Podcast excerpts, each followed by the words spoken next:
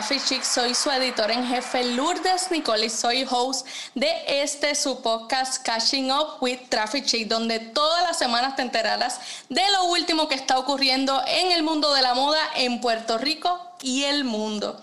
En el episodio de hoy tenemos una invitada muy especial y un tema muy especial del cual queremos comenzar. Ruby Dávila Rendón, entre muchas cosas, ya van a ver todo el talento que tiene nuestra invitada especial del día de hoy. Empresaria creativa, diseñadora de joyería y profesional del arte, del buen vestir, es la cofundadora del programa de educación avanzada empresarial Higher Fashion, plataforma educativa diseñada para que empresarios de la moda puedan hacer de sus sueños una verdadera empresa e impulsar sus carreras profesionales.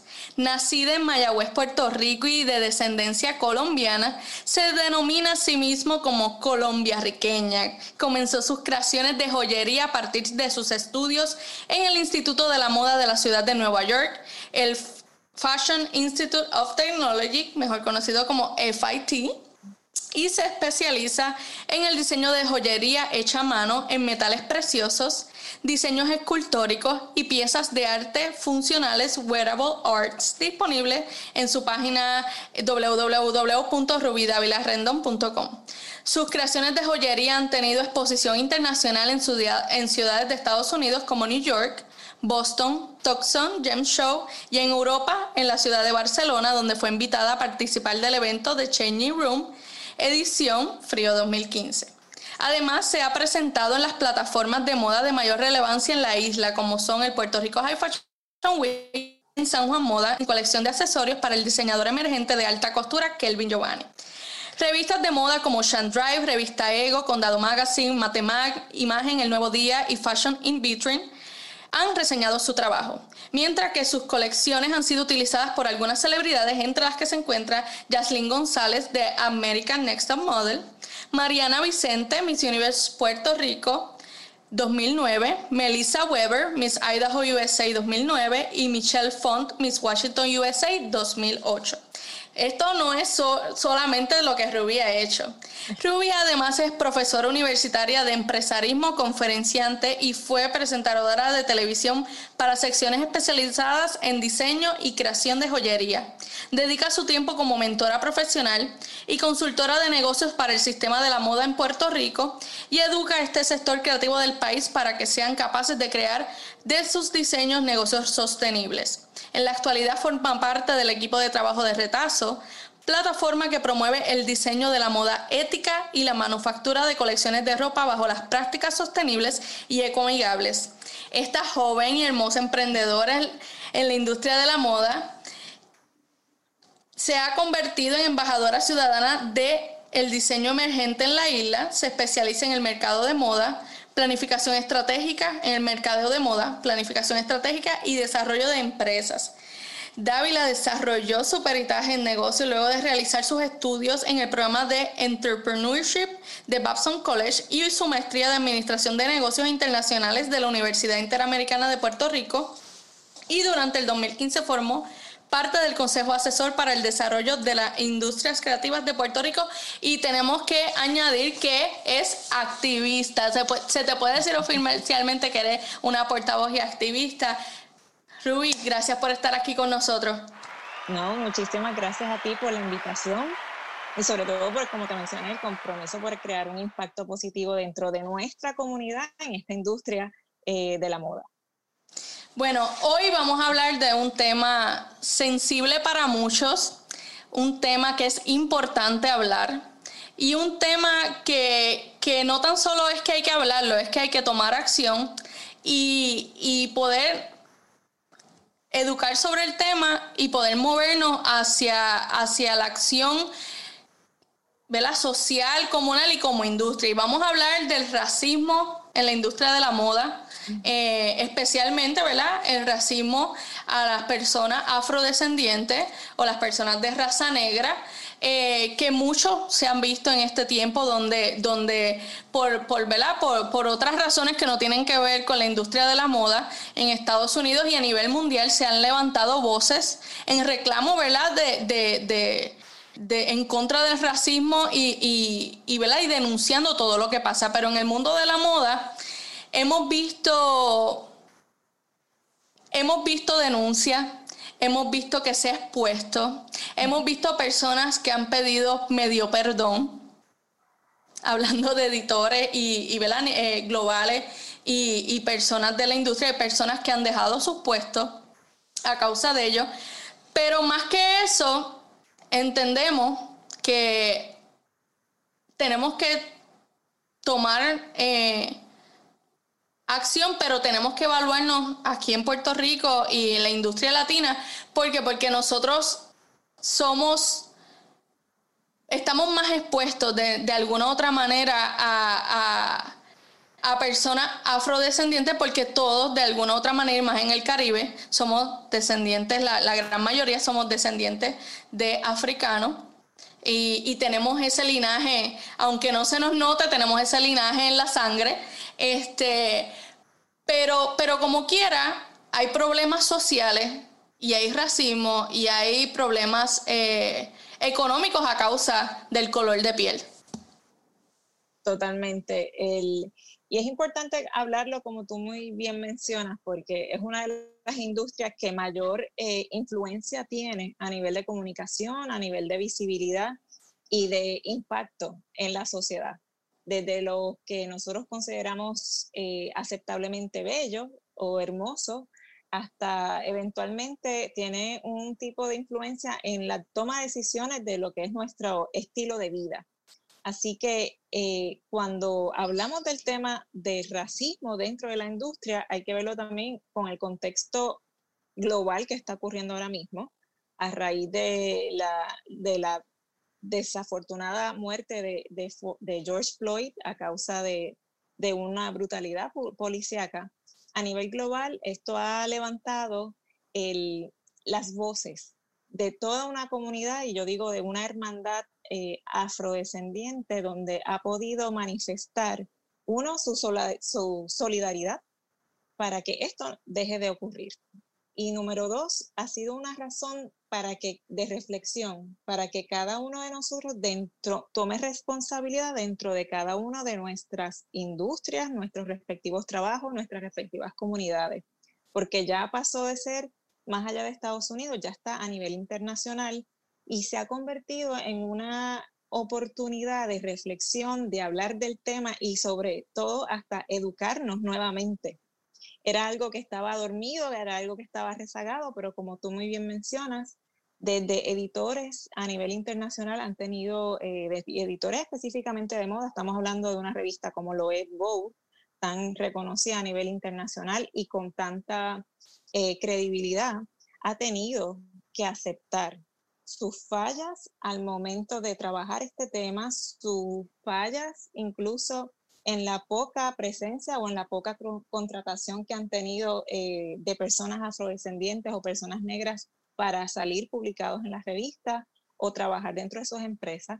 Y eso, eso es un gran paso, el ellos reafirmar el que ellos también son parte de un problema. Ahora hay que ver cuáles son las acciones que van a tomar eh, globalmente, porque es una revista global, para entonces eh, atender el problema desde un punto de vista antirracista.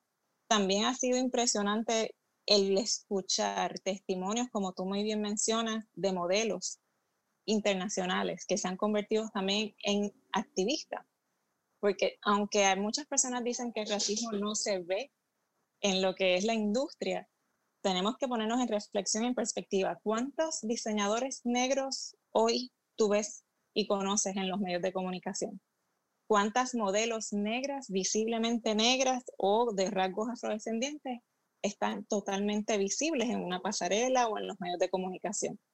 Sin duda es una minoría y sin duda hay un proceso de un efecto de marginación a la vez que se rechaza a ese tipo de, de modelo a participar dentro de este eh, medio de comunicación. Y eso es importante hablarlo porque estamos en el 2020, donde cada vez vivimos en un mundo que es más globalizado y la, lo que nosotros llamamos la, la interconexión de todos es fundamental. El comenzar a ser más inclusivos es fundamental para que demos esos nuevos pasos. Yo antes de, de comenzar la entrevista estaba reflexionando, si lo vemos a base, el tema a ser inclusive de, minorías, como se nos conoce, o como somos hispanos, somos latinos, y somos mujeres, de mujer a mujer. Si ponemos en perspectiva un dato histórico en Estados Unidos, en Estados Unidos, la mujer tuvo derecho al voto en 1920, ¿ok? En 1920, gracias a una enmienda que se hizo a, la Constitución. Estamos hablando de eso hace poco, pero gracias a ese derecho al voto... El siglo pasado. Exacto, ahí al lado. Es, gracias a ese derecho al voto se desarrollaron diferentes eh, oportunidades de trabajo y sobre todo en la costura que se da mucho en todo lo que es la época de la industrialización en Estados Unidos. Y no fue hasta 1965 que se le permitió a la mujer negra votar en Estados Unidos. O sea que eso es un buen ejemplo para entender lo que llamamos un racismo sistematizado, de sistema, sistemático, donde tenemos una población femenina tú le estás otorgando un derecho civil de poder realizar su voto, pero solamente se lo das a la mujer negra, a la mujer blanca, perdón, en 1920. Y no es hasta 45 años después que tú le permites a la mujer negra votar. Ya eso es bien claro, eh, un ejemplo de lo que es el sistema, pero al mismo tiempo una segregación. ¿Qué pasa? Hoy día hablamos de cómo podemos aportar a estos cambios. Y, uno de los primeros es decir, bueno, votar, esa es, la mejor manera de hacerlo. Pero eso explica por qué hay mucha eh, generación negra que desconocía que podían votar. Hoy, año 2020, había una, un grupo de, personas de raza negra en Estados Unidos que entendía que no, no tenían el derecho al voto. Y hay que leer la historia, hay que entender el por qué. Y de igual manera muestra lo que yo siempre hablo, que puede ser un movimiento a la acción luego de todo lo que ha estado sucediendo. Ya la igualdad no va a ser suficiente, hay que buscar equidad. O sea que estamos hablando de 45 años que tenemos que superar para poder estar al mismo plano. En este caso, lo que sería una minoría, como sería el grupo femenino, eh, con derechos. Así que hay que ir al, trasfondo de las dimensiones o las capas que hay del racismo que hoy se manifiestan en, todo lo que es la nación norteamericana y que tiene ha tenido un impacto global porque ha, despertado la, las llagas o el dolor de muchas de, nuestra, de, nuestras generaciones que han pasado por algún tipo de, discriminación, de discriminación, algún tipo de agresión o microagresiones hasta llegar a lo que es la marginación dentro de, lo que es nuestra raza. Y la industria de la moda ha sido una de las que ha perpetuado el que esto ocurra y que visiblemente está, está probado, está, está dicho. Y para los que todavía dudan, vamos a entrar ahora al tema de los latinos y la industria. ¿Existe el racismo en la industria? En la industria como latino. Como latino, eh, claro que sí. Existe, existe racismo de, muchas maneras. Y volvemos, la, primera manera de decir, aunque no, aunque la persona o la industria no considera que es una acción racista, pero el hecho de, tener una poca eh, participación de latinos y latinos negros ya, hace que sea una, una acción discriminatoria y también pudiera considerarse racista. Em, yo diría que lo que he visto ah, durante la trayectoria de mi carrera, tanto en Puerto Rico, el Caribe y Latinoamérica, cada una de las regiones se comporta diferente. Y donde más he visto una nueva integración o, o con una voz propia, un organismo colectivo organizado de, diseñadores eh, negros y, afros que representan a la comunidad. Eh, he tenido la oportunidad de verlo en Latinoamérica y sobre todo en, Colombia, cuando incluso las pasarelas, las se, se organiza de una manera que siempre haya un espacio donde se trae este grupo, ya sea a través de que se le da oportunidad como un colectivo a ellos exhibir sus piezas o que tengan la oportunidad de tener su propia pasarela o que participen en un conversatorio. Y esto hace alrededor de cinco años que comenzó a darse eh, ese tipo de fuerza. En el caso de Puerto Rico, yo diría que es como una comunidad paralela. Es como ver toda una industria de la moda aquí, pero entonces esta comunidad totalmente visiblemente negra, con rasgos afrodescendientes, no, está integrada del todo. Eh, y hay que entender por qué. Hay que, hay que entender cuál es la razón. Porque no es que seamos pocos, es porque tal vez no hemos tenido la misma oportunidad de recursos y acceso a esa industria. Y exposición también. Exacto. Y la exposición es más allá de una, de una revista o de un video. Exposición también es a esas mismas oportunidades, a esa misma posibilidad de tu, de tu pertenecer a un colectivo donde puedas desarrollar tu credibilidad como, como diseñador. Por fortuna, em, aunque yo, yo lo veo como un mundo paralelo, es una comunidad que está bien organizada, está bastante eh, es sana, yo digo, sanamos entre todos y nos colaboramos entre todos. Y todos los proyectos buscan de una forma u otra eh, apoyarse. Todos los proyectos, ya sean diseñadores de ropa, diseñadores de accesorios, de joyería, turbantes, siempre buscan la manera en que su producto eduque al consumidor sobre el origen de su proyecto eh, creativo o sobre el origen de lo que es su propuesta de diseño que va más allá de ser una pieza bonita, sino que tiene un impacto real en lo que es preservar el origen afroafricano, tiene un impacto eh, real en lo que es educar sobre la nueva, otros conceptos de belleza, más allá de, los rasgos eh, anglosajones o blancos, y también tienen un propósito de educar sobre el antirracismo. Mientras más tenemos la oportunidad de tener un foro donde eh, ese diseñador de turbantes, de joyería, de, vestuario, eh, expresa, se comunica y, puede contar la historia, el famoso storytelling de lo que, de dónde sale su, su diseño, se crea una oportunidad para transformar toda una visión negativa con la que hemos tenido constantemente que luchar. Así que y te pregunto, como estábamos hablando de que, eh, por lo menos en Puerto Rico, eh, lo, se pueden decir los dos mundos están corriendo paralelos porque nunca se, nunca se intersectan por completo o a veces solamente una que otra persona puede hacer el salto. ¿Tú crees que tiene que ver con la aceptación como industria o, a los consumidores por el hecho de que como llevan un propósito, eh, tienen un, Cada pieza tiene ese génesis más más dentro de lo que es cultural, más étnico, este, Para, con, a mucha honra para, para promover todo lo que estaba hablando.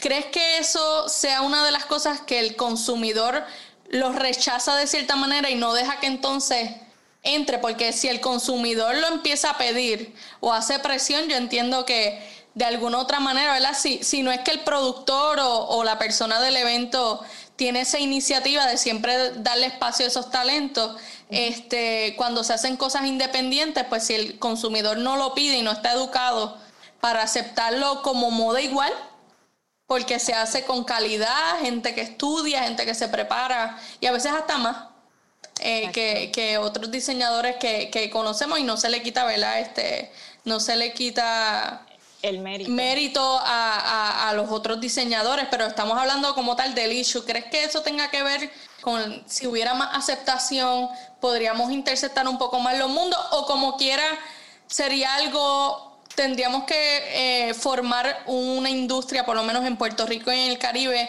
más eh, no segmentada en el sentido de como está haciendo ahora, sino que el, consumidor puede entender, mira, yo tengo, yo tengo que consumir de todo, pero esto es ropa más high fashion, esto es más cultural, esto es con propósito, esto es sostenible.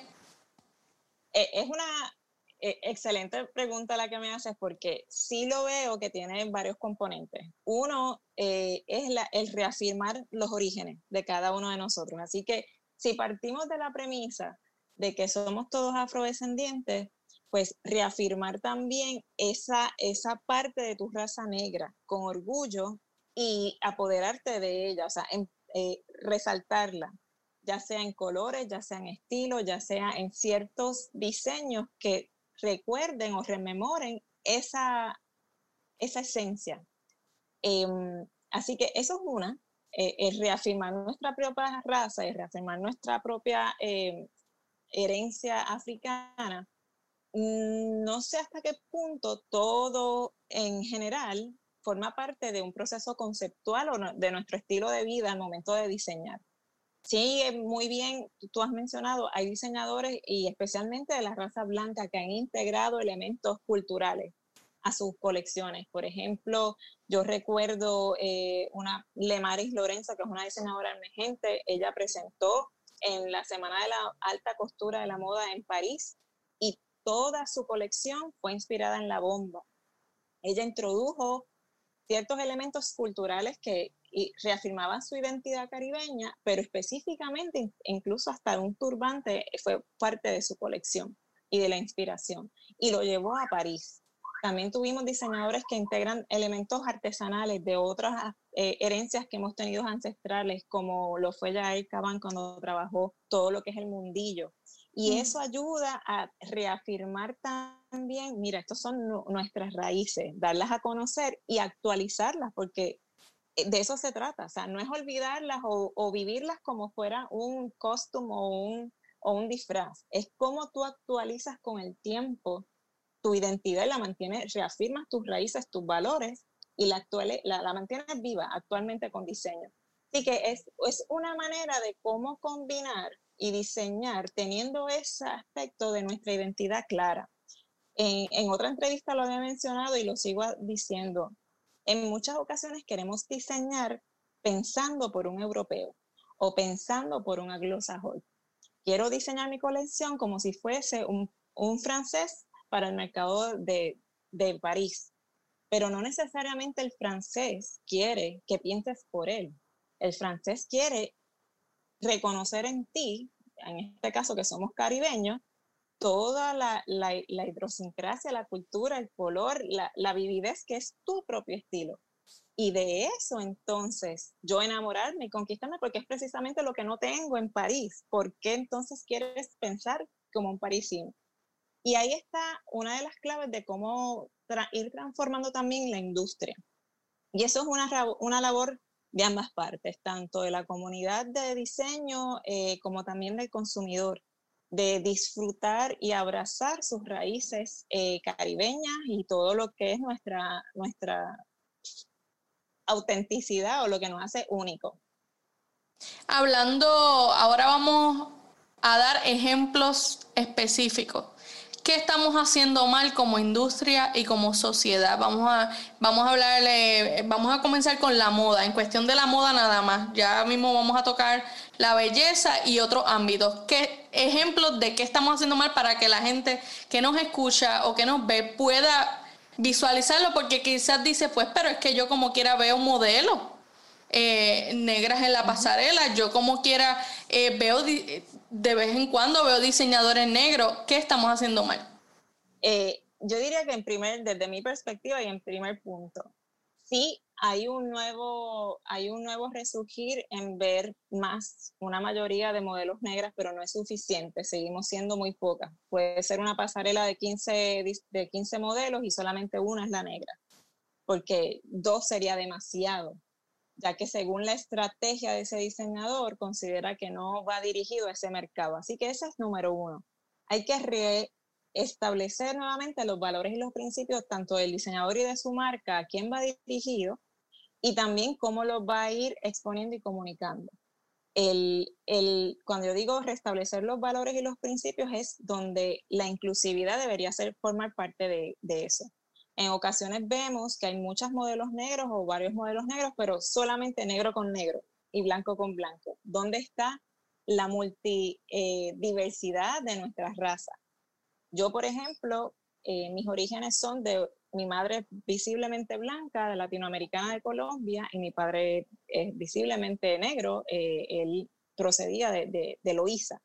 Así que yo estoy acostumbrada, Rubí Dávila, a ver de forma muy natural la multi, eh, los matrimonios o las parejas multirraciales.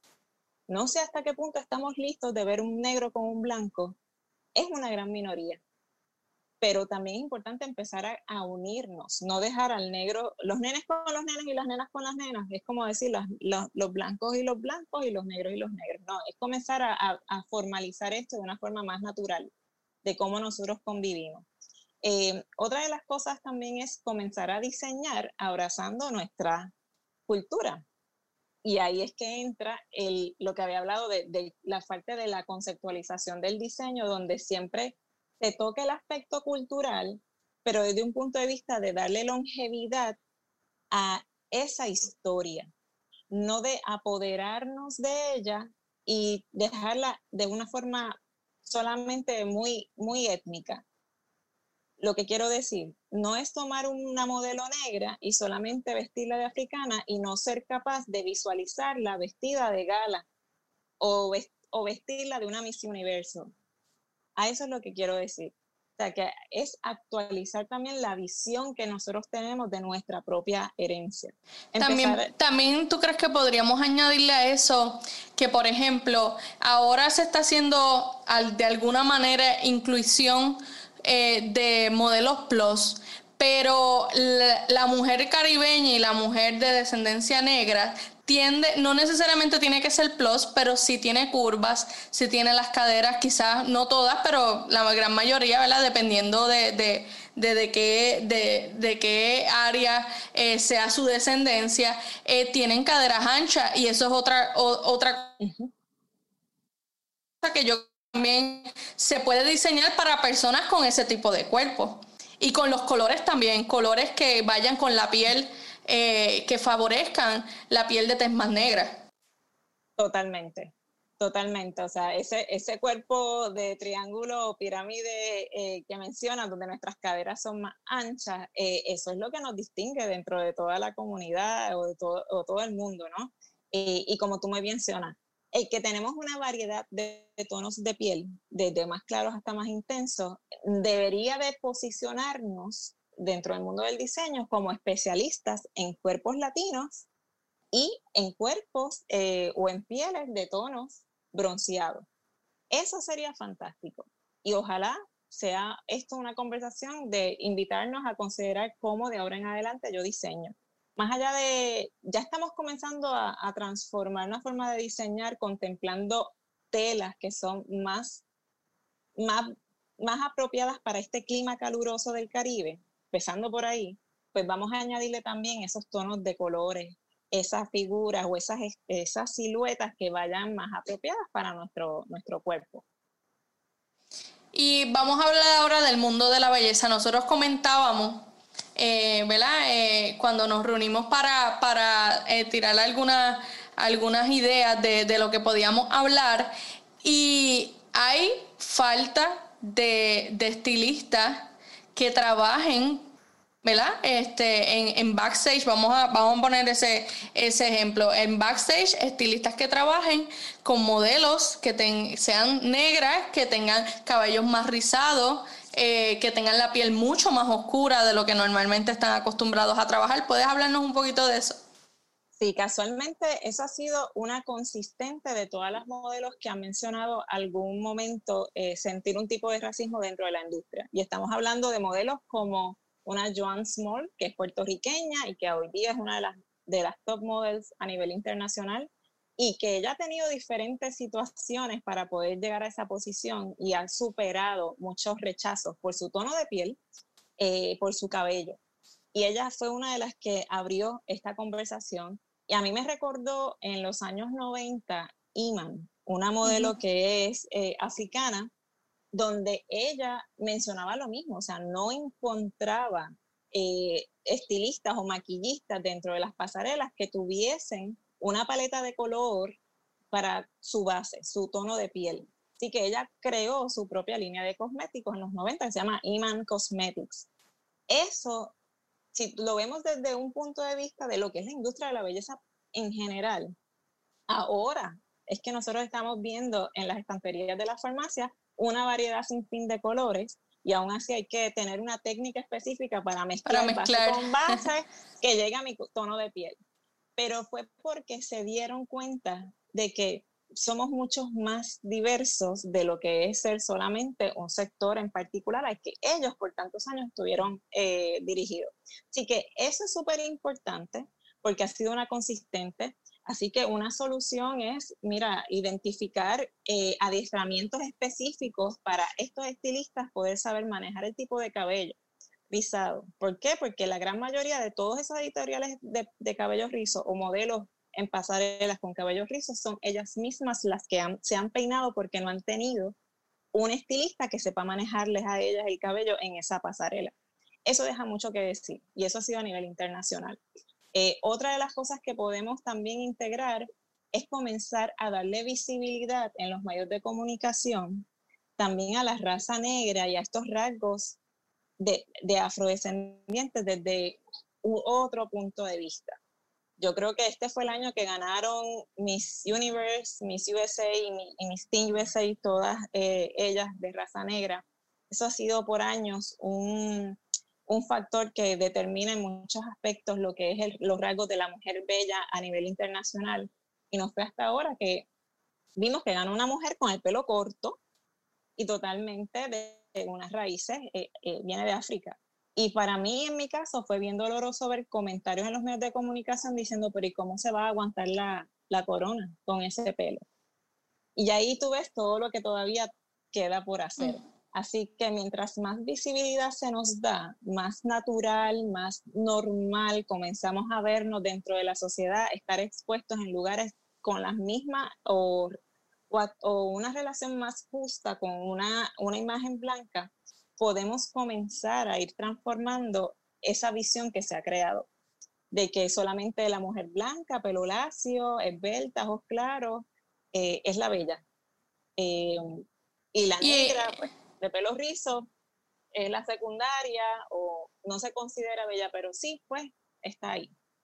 Y hablando, ¿verdad? Antes de, de saltar a otro tema y hablando del cabello, ¿Tú crees que tiene que ver eso que estamos hablando con que la mayoría de las top models de raza negra a nivel internacional eh, tengan la cabeza rapada? Pudiera ser, eso no, lo había visto de esa manera, pudiera ser.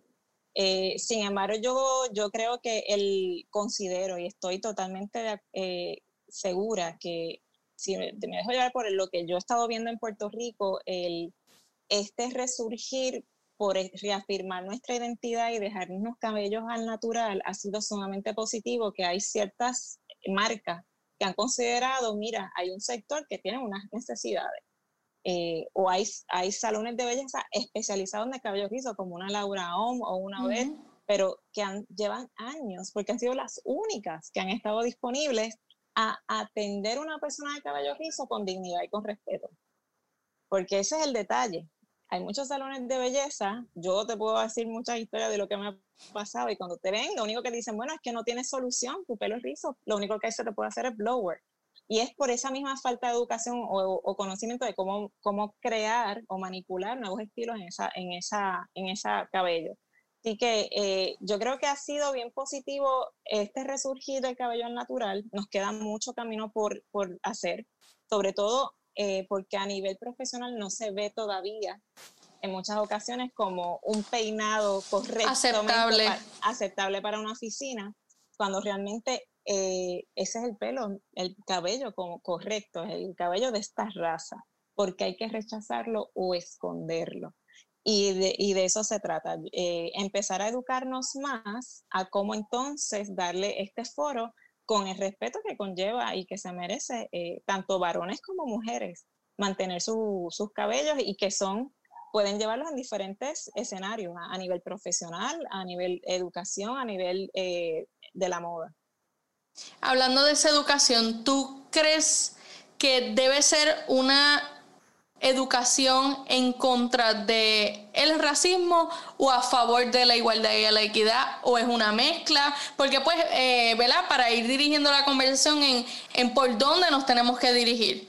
Eh, es un conjunto de todos o simplemente enseñando uno se evita el otro yo soy bien fiel creyente de, ser agentes de cambio y ser agentes de cambio implica moverse realmente a acciones de impacto, a colaborar para crear un impacto positivo en la sociedad y la mejor manera de hacerlo ahora mismo es hablar del tema desde un punto de vista del antirracismo. Sí hay que mencionar y hay que educar a base de, lo, de los errores que han sido provocados por, esta, por estos casos de racismo pero lo que necesitamos realmente enfocarnos es cómo transformarnos a un mundo de una equidad e igualdad y justicia dentro de todas las poblaciones de, em, y todas las industrias.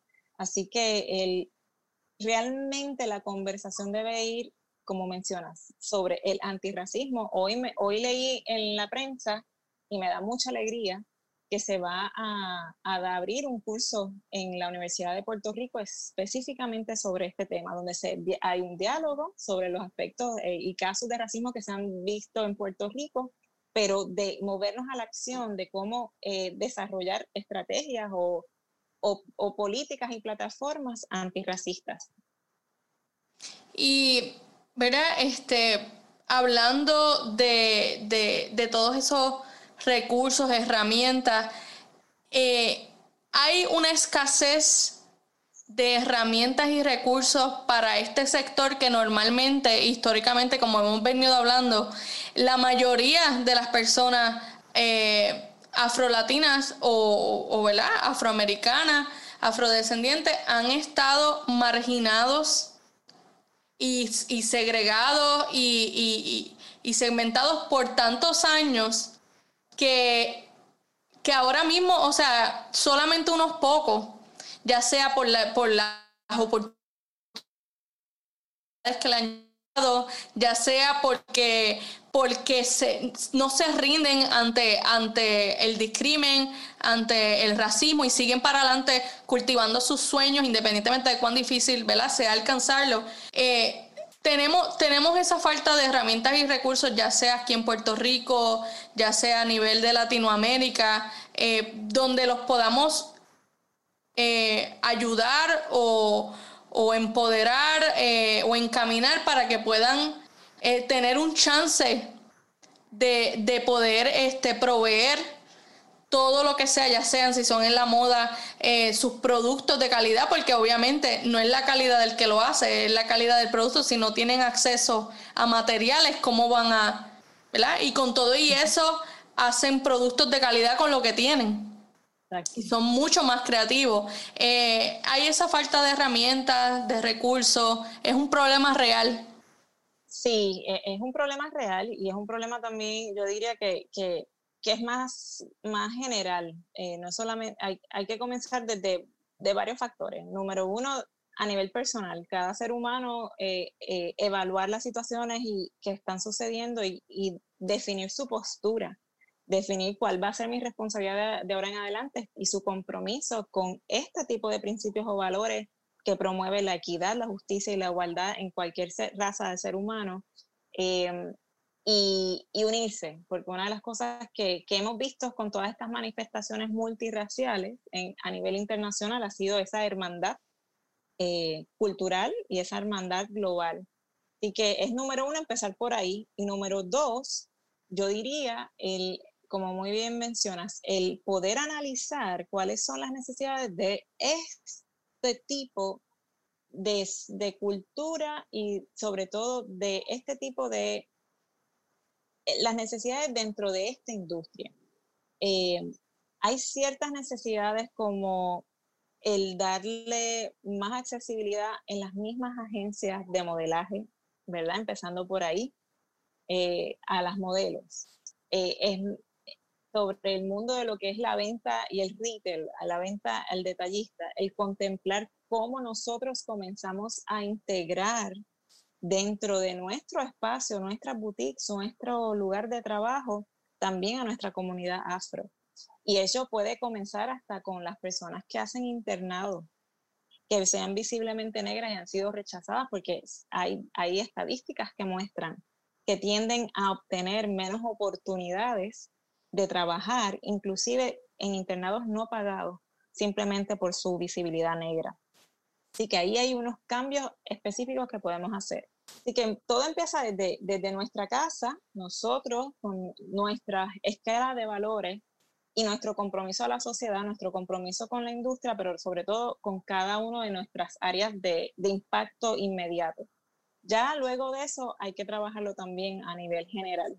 Estamos hablando de que se necesitan unos cambios en educación, eh, comenzar todos a aprender de nuestra misma historia. Este caso en Estados Unidos reveló cómo una generación de millennials desconocía sus antepasados, desconocían la historia de la colonización. Así que ellos han redescubierto su propia historia a través de este, este, este incidente. Y eso es importante, eh, llevar el tema de la educación en, universidades, estas plataformas eh, digitales, educarnos más sobre el tema. Y obviamente lo que es el sistema y las instituciones gubernamentales se necesita más justicia. necesitamos también una mayor representación de líderes en cada una de estas instituciones. Necesitamos una mayor representación de abogados negros, de doctores negros, de ingenieros negros, em, de políticos negros eh, en cada una de, de, de nuestro país, porque eso es lo que nos permite sentirnos que no estamos solos, que al contrario, también somos aceptados. Vuelvo con el ejemplo con el que comencé, o sea, me pareció impresionante cómo en el 1920 tenemos derecho al voto la mujer en Estados Unidos, pero no es hasta 1965 que se le provee el voto a la mujer negra. Esto es un, un básico ejemplo de racismo, desigualdad, eh, simplemente por la raza. Y eso, eso fue hace poco, eh, hace, hace muy poquito. Así que eh, esos son los cambios que tienen que comenzar primero en nuestra civilización, en nuestra cultura, en nuestras organizaciones, en nuestra comunidad y luego irlo escalando poco a poco. En Puerto Rico existen muy buenas organizaciones sin fines de lucro que están haciendo su activismo social con este mismo fin está Taller Salud, Colectivo ILE, Revista Étnica, que están todos los días y que llevan años dedicados a esto, pero hoy día están reafirmando con mayor fuerza la, necesidad de hablar este tema eh, y llevarlo a otros foros. Así que gracias a personas como tú dentro de los medios de comunicación o personas que, que tienen también el interés de aportar, se transforma y nos transformamos en todos en aliados y agentes de cambio para que esto pueda, pueda trascender. Ya, ya es tiempo. Sí, y, y de verdad que, que, es un tema que teníamos que tocar como cuando hablamos contigo y, y vamos a estar siguiendo, teniendo eh, esta conversación hasta que el mundo cambie, hasta que todos cambiemos. Eh, para ir cerrando, adicional a todas las cosas que has dicho que podemos ir haciendo, ya sea ¿verdad? de gran escala o poco a poco en lo personal, a manera de respeto a la comunidad afrodescendiente, nombre, vocabularios, qué cosas debemos hacer, qué cosas no, qué cosas hay que cambiar de nuestra, de nuestra costumbre, porque pues son cosas que no es que se hacen necesariamente, ¿verdad? Este, con maldad ni de manera racista, es que hemos estado adoctrinados a eso. Yo diría que el, el, una de las, por dónde comenzar, sería el, el vocabulario. Hay ciertos, eh, ciertos refranes o ciertas palabras que decimos a diario y que realmente eh, personas como yo de, de, mi comunidad los toleramos, pero realmente son, son un, una, un, lo que llamamos una microagresión y realmente un insulto y una falta de respeto. Em, eh, hay que empezar a, a, a, modificar el calendario. Y por ejemplo, voy específicamente a lo que es una persona con el pelo o con el cabello rizado, como el mío, que es abundante. Eh, no tienes idea de cuántas veces en la calle me dicen pelúa, eh, como si fuese un piropo o algo bonito, me imagino yo que la persona lo dice. Me dicen, mira tú, la de Mapo de Presidio, ven acá. Em, Y siempre la consistente ha sido de quién viene ese comentario. Eh, y tal vez la persona, como tú dices, ha sido adoctrinada a que eso era lo correcto, o que lo vio en un personaje que satíricamente utilizó una persona visiblemente re negra o rasgo de una persona negra para ridiculizarla y lo adoptó como parte de su vocabulario. Así que hay que comenzar por ahí. Identificar qué cosas yo digo que pueden ofender a otra persona simplemente porque estoy dándole visibilidad a uno de sus rasgos, pero como si fuese un defecto. Yo recuerdo cuando eh, a mi adolescencia, eh, ya entrando a mi adultez joven, en uno de mis primeros trabajos fue en una oficina eh, de comercio. Y a mí me siguieron por toda una calle con estas agresiones, tirándome la del pelo mapo de presidio. Yo nunca había escuchado ese concepto en mi vida hasta ese día, pero la invasión fue tan fuerte que yo me acuerdo que entré a una tienda buscando refugio hasta buscar qué es lo que le pasaba a esa persona contra mí. O sea, eh, cosas como esas ocurren hoy día y tienen, que, tienen mucho poder las redes de comunicación, los personajes, eh, sobre todo comedia, que se, se dan en la televisión. Hay que velar muy bien cómo estereotipamos a, nuestra comunidad, porque eso ha perpetuado realmente una visión eh, no positiva de nosotros mismos y ha afectado muchísimo. Así que empezando por ahí, yo diría que evita nuestro comentario, o sea, no está mal que tú me digas negra, yo no me ofendo por eso, pero si me dicen, no, pero es que tú eres, no eres tan negra, eres, eres más clarita, o eres, eres, tú eres más trigueñita, tú tan negra, el, tan, o tu pelo, fíjate, es rizo, pero no es tan malo. Ya de por sí, ya eso conlleva ser una microagresión, porque viene cargado también de una de una asunción de que entonces sí es malo, el tuyo es bueno. Eh, así que e, esos son pasos sencillos de cómo comenzar a hacerlo. También identificar cómo está expuesta nuestra raza eh, y cambiarlo y transformarlo por algo de valor. Nuestra raza se expone de forma, en muchas, en muchas ocasiones, inferiores a la blanca yo creo que es momento de darnos otra vez el, valor y la posición que, necesitamos y educar y, y hablar de este tema desde todas las generaciones, sobre todo desde niños hasta adultos. Eso es súper importante, eh, porque el impacto que se ve eh, ha sido consistente desde generaciones menores que yo, desde los 6, 5 años. Y son comentarios como, mira tú, mamá Inés, o mira tú, Angemaima, la negri, como la negrita de los pancakes. Y es el impacto que tiene en una niña o en un niño eh, a temprana edad, eh, hay que medirlo. Transforma su seguridad, su autoconfianza y volvemos. Su manera de ver cómo yo voy a tener triunfar en la vida cuando si ya me ves como una persona inferior.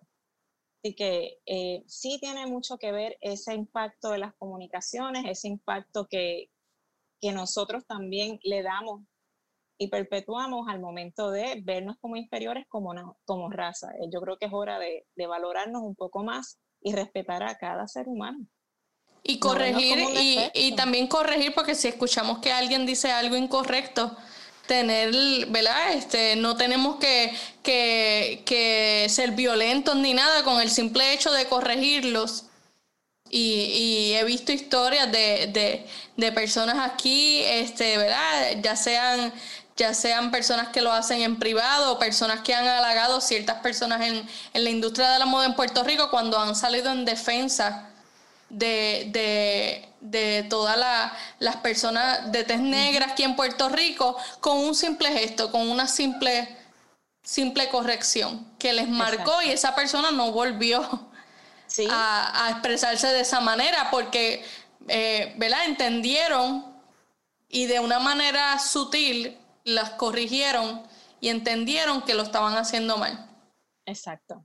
Exacto. Es una responsabilidad de ambas partes. A mí me parece que este es un excelente momento donde mi comunidad tiene el poder de ser la nueva generación que, promueve el cambio. Estábamos acostumbrados a ver líderes como fue un Martin Luther King, como fue Malcolm X, lo que representó Obama, eh, ahora es una comunidad completa eh, que tiene eh, esa responsabilidad de ser la voz para nuestros propios vecinos, ciudadanos de todas las edades, dentro de todas las industrias. Bueno, Rubí, gracias por estar con nosotros. esto simplemente tocamos la superficie.